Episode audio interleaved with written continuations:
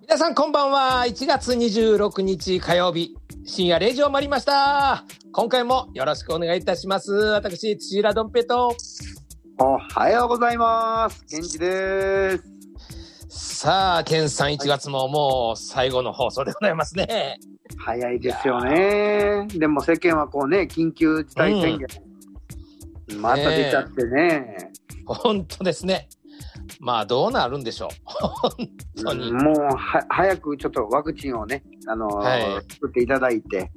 はいはいはいもうね、一般の方々、ぼ私たちにもこう、手軽に手に入るようになって、う一、んうん日でもまあちょっとこう、安心できるような、お守りみたいなもんですからね、ワクチンって言ったらね。そうですねね本当そうですねはい。まあね、そのワクチンに合うかどうかっていうのもねよくわからないけどやっぱりあのインフルエンザと一緒でね、はやっい。ぱり打ってるとちょっと安心感ありますし、そうなんですよ。うんね、だからやっぱり打ってるとそれとあの死ぬ死亡率が少なくなるかもしれないっていうのもあるんでね、そうですね。うん、だからやっぱりそれにかけないとしょうがないですね。はい。うんねえ本当にあのもう新年早々からね結はい構重く暗くになってますが、そうなんですねえねオリンピックもあるんですよ今日今年はね。はい。ねえ本当にだからオリンピック選手の話題が最近よくテレビでもねこう、はい取りあ取り上げられますがはい。本当ちょっとねなんか気の毒ですねもうあのどっちつかずっていう気持ちとか、はいほんまそんな世界レベルの競技者はやっぱりこう本当にね精神的にこう今やったらもう没頭しなきゃいけない時やのにまだなんかフラフラしてるっていうのがね、はい。ちょっとかわいそうやなと思いますわ。うん集中ねしたくてもななんとなく本当にあるのかなとか、でまた日本に海外の選手が来てくれるのかなとか思いますしね。そうですねはい。だからお客さんを入れないでやろうっていうのはもちろんあそれはもう全然ありなんですけどね。はい。うん、だから、やっぱりあれだけいろんな競技で、こう、切磋琢磨してね、あの、出場権を得た選手たちには、やっぱ必ずね、あの、その場を与えてあげたいなってすごい思いますね。そうですよね。やっぱ日う頃ん何年もこうかけて常にコンディションをベストに持ってき、うん。ねまだそんだけトレーニングされたんで努力されてきてるのでね。そうですね。はは。いでまたあいやいやのねどんぶさんの好きな高校野球もそうですしい。 ね。ははいはい。い。ね一応、あの、選抜高校野球は、今年のね、あの、出場校1月の29日にね、はいえー決まるんですけども。もうあしあとまあ3日後ですよね。あさって。ね明日明後日で、あのー今年は一応もう高野連からは、あのーはいお客さんも入れてやりますと、ああ。もういうことを言ってるので、あのー多分この1年かけてね、あのーはいどうしたらやれるかっていうのをものすごい模索したと思うんですよね。なるほどね。はい。だから、はい何でもかんでも中止っていうのはね、去年と何ら変わりなく進歩もない時間を過ごさないといけないので、どの競技もやっぱり、ほんまに十分にね、あのーうん気をつけながらやってもらいたいというね、はい。ことは思います。だから、あの、この間、高校バレーをね、あのー本当に男子の優勝候補だ、だった、あの、京都の東山高校。はい。ここがあのー本当にもうダントツで優勝候補やったのに、えーっと、あれ1回戦戦う前かな、コロナの子が1人出たんですよ。はい。そしたらね、もう出場辞退しましたもんね。あいやーだからね、あの、この本当に選択は立派やったなっていうのは思いましたね。あ、なるほどね。うん。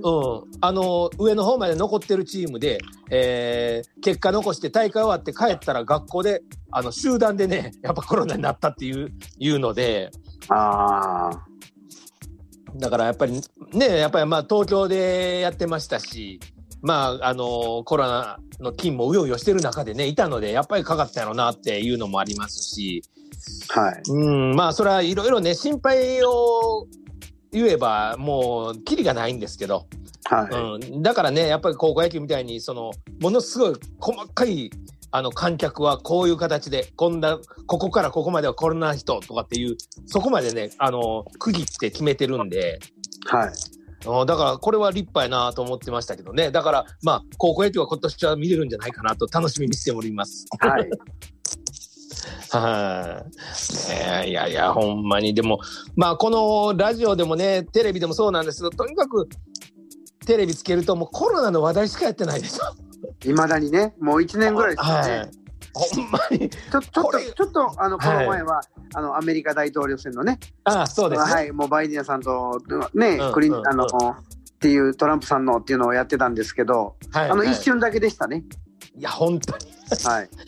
い。いやほんまそうですね。だからまたもう今コロナばっかりですからね。はい。ちょっとこれが、これをね、やっぱりあの、いろんなへ方がやっぱりあの、もうテレビつけたらコロナしかやってんのがもう一番重い気持ちになるってよくおっしゃるんでね。うん、だからやっぱりまあ、我々も、まあそういう話題ばっかりしてたらあかんなっていう気は、すごいあの、自分の中でもしてるんですけどね。はいうん。ねえ、本当になんか、なんかこう、ええ話ないんかなって、 思いますが。でもあの、はい。この前ね、あの、どんべさんが出られてたドラマ、はいはいはい。はい。結構なんか、あの、僕ら地元の方も見見られてて、はい。あ、そうですあか。の、僕がね、アルバイト行ってる、あの、い井出の社長だとか、はいはいはい。周りの方にもなんか、あの、どんべさん出てましたよね、みたいな。あそうですかそうですか。はいへー結構やっぱあの深夜枠もやっぱリモートだから余計に家にいてるからこういろんな見てるかもしれないですよね。確かにそうですね。ね。うーん。ね、あのードラマなんか、毎週毎週、えらいネットで話題になって、池はい脇千鶴千鶴さんが、またクローズアップされてね。へえあのーすごいすごい。すごいこうね、毎日のようになんかネットニュースで出てますわ。ああ。でその最初の放送があった後のはあの皆さん池脇さんを見てちょっとあの驚愕を受けたらしいんですねあまりのはいふけ,、ふけった感じに。あーほんでみんあ僕もそうやったんですけど初めて現場で会った時に「え、あの池脇千鶴がこれ?」みたいに思ったんですけどはいあのやっぱりもう40歳回ってはるんでねはいあのーやっぱり不景があったりあとちょっとねあのなんとなくちょっとぽぽっちゃりしてたりもしてたので。はい。ちょっとテレビで見た方はそれにもすごい思ったみたいですね。でもさすが。がにやっぱり女優さんで、ほんで、まあそれに関してはあの特殊メイクがどうのこうのって書いてありましたけど、はい多分ね、そういう特殊メイクとかはやってないと思うんですよ。はいでも、あのーどんどん綺麗にならなあかんっていう、あのシーンになっていけばいくほどね、池脇さんは、あの、もちろんメイクもそれはきっちりするんですけど、はい。あの、変わるんですよね、その顔が。ああ女優さんですね。さすがやなプロっていなんうで。すよね。はい、もう。確か池脇本さんか関西ですよね。当京都ですね。あーそうはい、ほんで、京都の映画でデビューしたんです中学生ぐらいの時にねなんです。あーそうなんはでいす。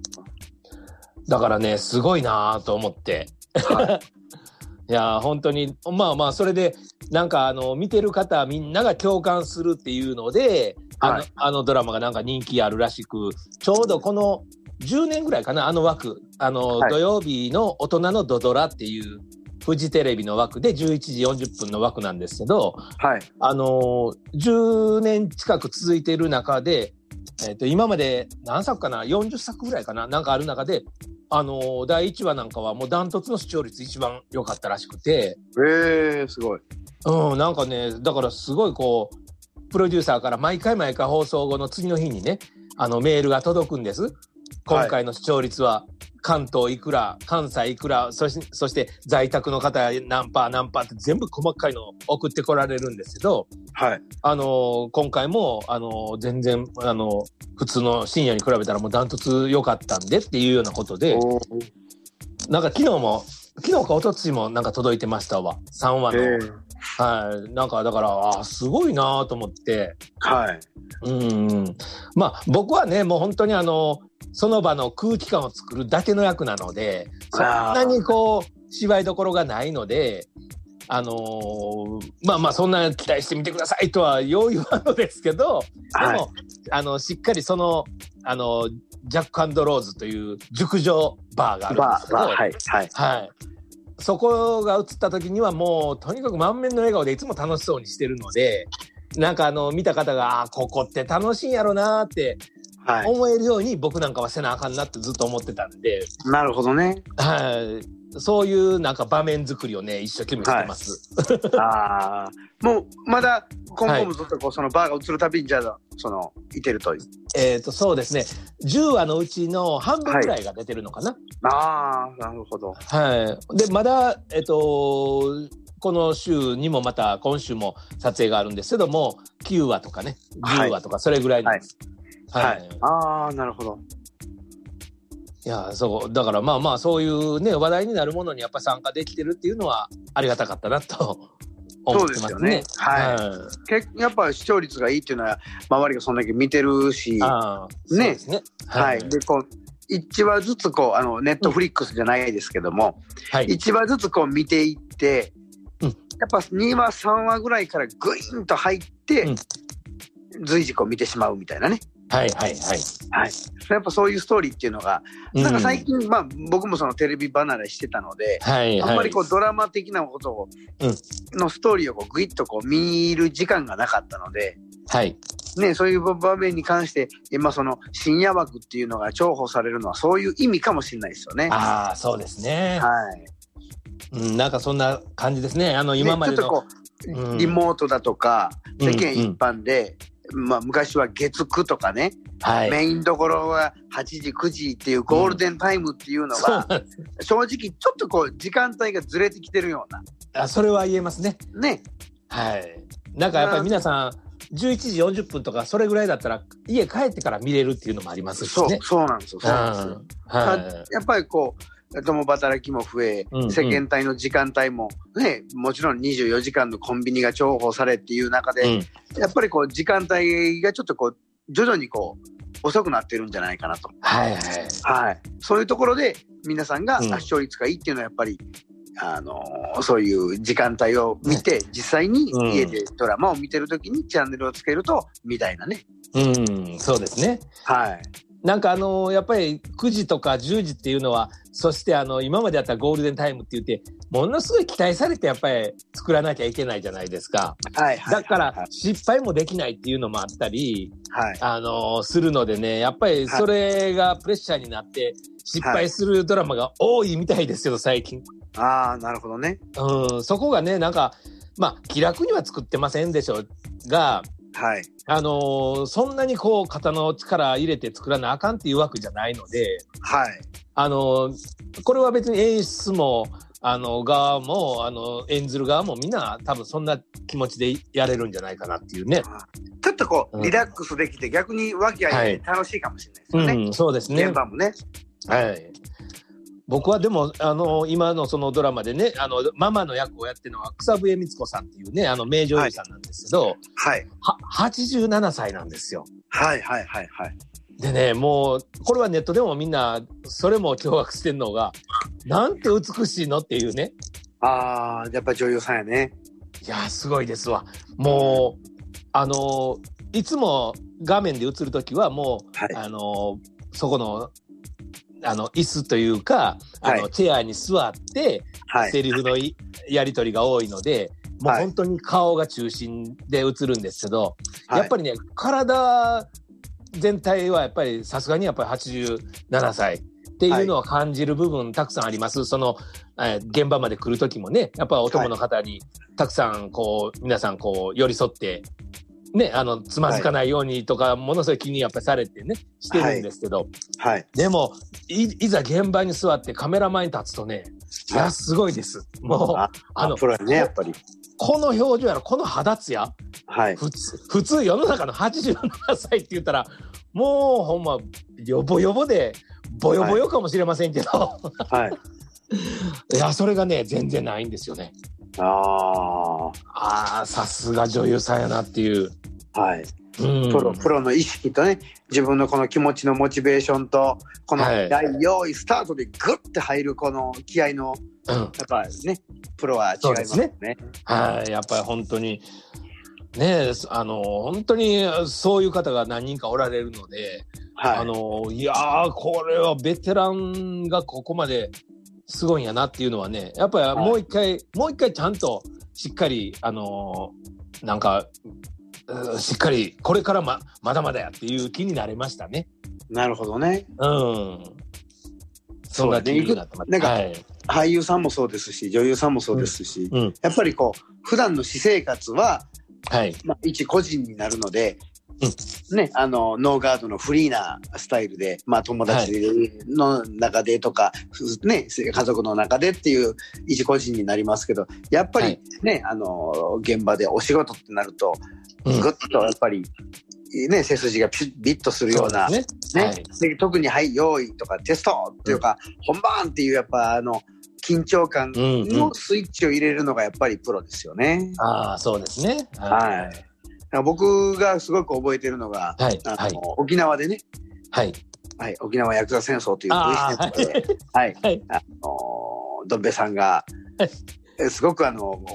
凶悪なシーンでね、はい。はい、あのー薬漬けのあ不眠薬でっていう、もうはい顔も白くこう、はいメイクしてて、それ二日、その前とか2日前までに現場で、あの、ちょうど、あのー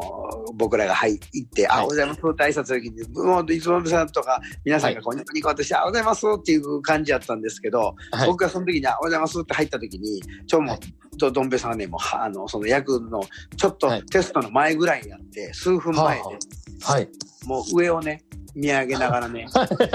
でこう口も開いた半開きの状態でね、はいで。僕が「おやす」ってる時にこう目がギョロッとこっち向いて、はい口が半開きで「おやす」って言うてね もう入ってたのをすごい覚えてて、ああ。はい、やっ。ぱ役者さんってすごいなっていうのを、はい、ああ。あの時にまず思いましたね。なるほど。はいやーね本当に。ね本当なんか、あの頃懐かしいですね。い、はい、なんか正直、えー V シネマという、まあ、今もそれは人気はあるんですけども、まはあ、い全盛期じゃなかったかなっていうね東映とかあその,、うですあねの仁義なきの後のリメイクの部分の広島ヤクザ戦争だとか、うんああいうね修羅の道だとか修羅の群れとか、、はいい。ろんなこう中であの辺がすごくご黄金時代やったんじゃないかなみたいいなね。やー確かに。本当そうですね。おっしゃる通り、ねあの、やっぱり、あの、隅々までがもう俳優さんがね、あの、はい演じられて、はい、あの、みんな、その、やっぱり、ここからなんかチャンス得たろうって思ってるのが、うようよいましたね。そうですよね、はい。ギラギラしてました、だから。はい、でこう、んオンオフが皆さんやっぱプロなので、はい。はい、ぼっと特に地方に行くとねは俳い優。さん、役者さんたちはね、用意スタートのオンとオフで、はいあ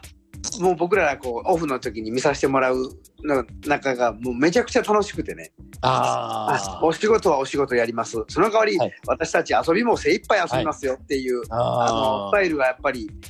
うん、皆さんが生き生きした時代のねあの生き生きしてる、やっぱパワーなんやなっていうのを感じましたよね。あーそうですね。ねいやー本当になんかあのー振り返ればその頃の自分の僕の年齢にしてもやっぱりまだまだエネルギーがね、あのーは溢れ出てる時でしたから、はい、はい、なんかだからあのーねそう本当に今と気持ちは変わんないんですよこの先どうなんやろうなっていうのを常にずーっと思っ、思い続けてる俳優生活なんですけど、はいでもあの頃はまだまだ今に比べたら全然まだまだチャンスも得てない頃だったんで、はい、あの、なんかもうギラギラしてましたわ。 ああそうですよね。自分の中でもそれは感じますね。うんあの頃のエネルギーは本当もう二度と出ないやろなっていうぐらい 、はいうん、懐かしいですよねね懐かしいですねはい。あまあ、本当に。あのよ、ね、僕ら、僕がその正直、ブリシネマだとか、そういうのにきっかけだったあの、結城師匠がね、はい、そうですね。なられてね。なんか、そうですね。やっぱりこう、まあ、約20年ほど前にね、20年近くなるので、その頃の、あやっぱ僕らが、有名どころでよく知ってたテレビで、映画で、えー、見かけた方がこうだんだんとこうお空に、あのー、ね、行かれてしまうのでなんかこう切なく感じるんですけど、うん、その中でもやっぱそうやってどん兵衛さんが今回のドラマで出たような年配の女性さん、はい、俳優さん、ね、女優さんたちが今今健在的凛としてやってるっていうのが、うん、逆に今回今のなんか時代にも合ってるかもしれないですねその熟女バーっていうか、ね、いや本当そうですね。ね大御所の女性や俳優さんたちが出てるっていうのはね、うん、あの年齢層幅広い方が見られてこう見られるような、はいはい、作品なんやろうなってすごく、うん、また違う観点でこう、ね、僕は見てるのではいはい、撮る側とかね作る側、はい、演じる側という感じでこう見れるんで楽しくな楽しいなと思って拝見してますけど ね。うん、ああそうですか、はい、まあ本当にねあのいいのに参加してます。 はい、本当です、本当です。はい。一応、あの番組の、あの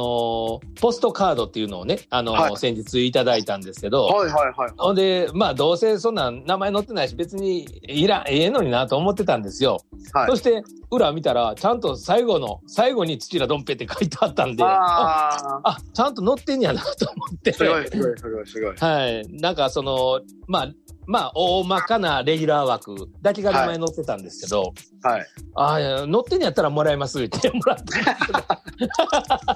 記念ですしね、やっぱり。そうなんです。一つのね、はい、作品。は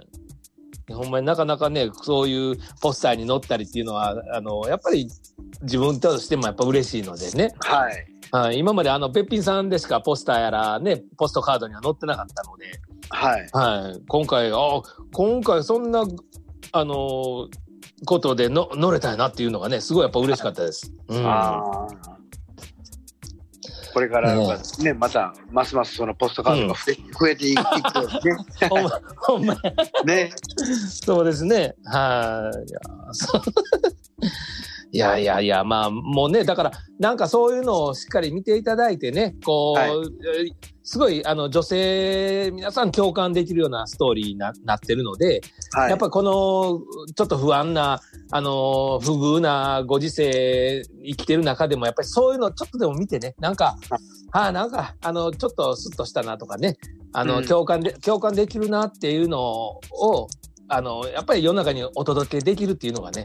はい、あの、すごい今、こう、やっぱり人の前に出る人たちの、あの、それは大事な仕事なんじゃないかなっていう気はしますね。そうですね。うん。前出る人もそうですし、作る側もそうですし。はい。うん。ね、そうですね。本当に。いやそうか、そうか。ね京都も、あの、京都もね、結局、あの、あ、そうですね、皆さんにあの、お伝えしておきませんでした。あの、京都も緊急事態宣言出てるので、なんとなんと今、はい、今夜の放送は、これはあの、リモートでやっております。そうなんそうなんスタジオではございません。はい。ねスタジオも良かったんですけど、まあ、なん、なん、京都もね、あの、緊急事態出ましたのでね、一応、はい、あの、危ないしっていうことでね、リモートにしました。はい、はいねまた、あの、次回は一応、あれですもんね、あの、一応、あの、総理大臣が言ってる、あの、事態宣言の日の後ですからね。はい、まあ、ね、あの、スタジオでできればいいかなとは思ってますがね。はい。はい、まあまあ、そればかりはちょっと、なんとも、今、総理大臣もなんとも言えへんと思ってるでしょうし。 そう、そうですよね。うかつなことまだね、そうなんですよね。言うといけないですしね。はい。もう、すぐにね、あの、ちょっと、変なこと言うともう足元救われますからね はい。まあ足元救われる言うたらなんか首相の味方やけども、みんなやっぱりそれだけ切羽詰まってるってことですよね。いや本当に経済にね、うんはい、生活もままならないのでね。うん、いや本当にそうです。うん、飲食やっぱり時短営業で、はい、ね、夜7時までのアルコール提供で8時って言うたら、本当にあの、そうか。 はい。あそうか、まあ姫路も兵庫県やから、あれです出てね。ます、出てます。はい。そうなんですよ。そうか。関東よりちょっと後やったんですけど、ああ、はい。3日、4日後ぐらいですかね。僕は1月のあそうですか10、はい、4ぐらいから2月7日までなんで、これあがーまあ延長されるかもどうかっていうところになってるんで、はい。はい。そあうか、そのうか。そうなんですよね。あでまだそう僕らはそのうん。正直なところ飲食店なので、はい。あの国だとか県だとかあの保証っていうものを今は一応こう議題に上がっててしてくれるっていあうそうで体すなかの。であまだ安心なんですけど、でもそういうのに関連づけたね保証されないやっぱ業種の方とかはもい本当に大変やと思うんでね。ーね、あの、ニュースよくなってますけど、大手のね、ファミリーはいレストランとか、あはの辺のチェーン店が出ないとかっていうね、それはないやろって、やっぱりもう、ちゃんと平等に全部出したきよって思いますね、それはねい。うんうんいろんな年齢また僕らにしたらそのうん。酒屋さんですかお酒の配達もそうじゃないですかああ、本当や。酒屋 さんの人らなんかで本当に大打撃やと思うんですよね。うんうんうんそうですね。はい。だからまあのたそういう確かにそ肉うの、ですねはい、肉の業者の方とかね。うん。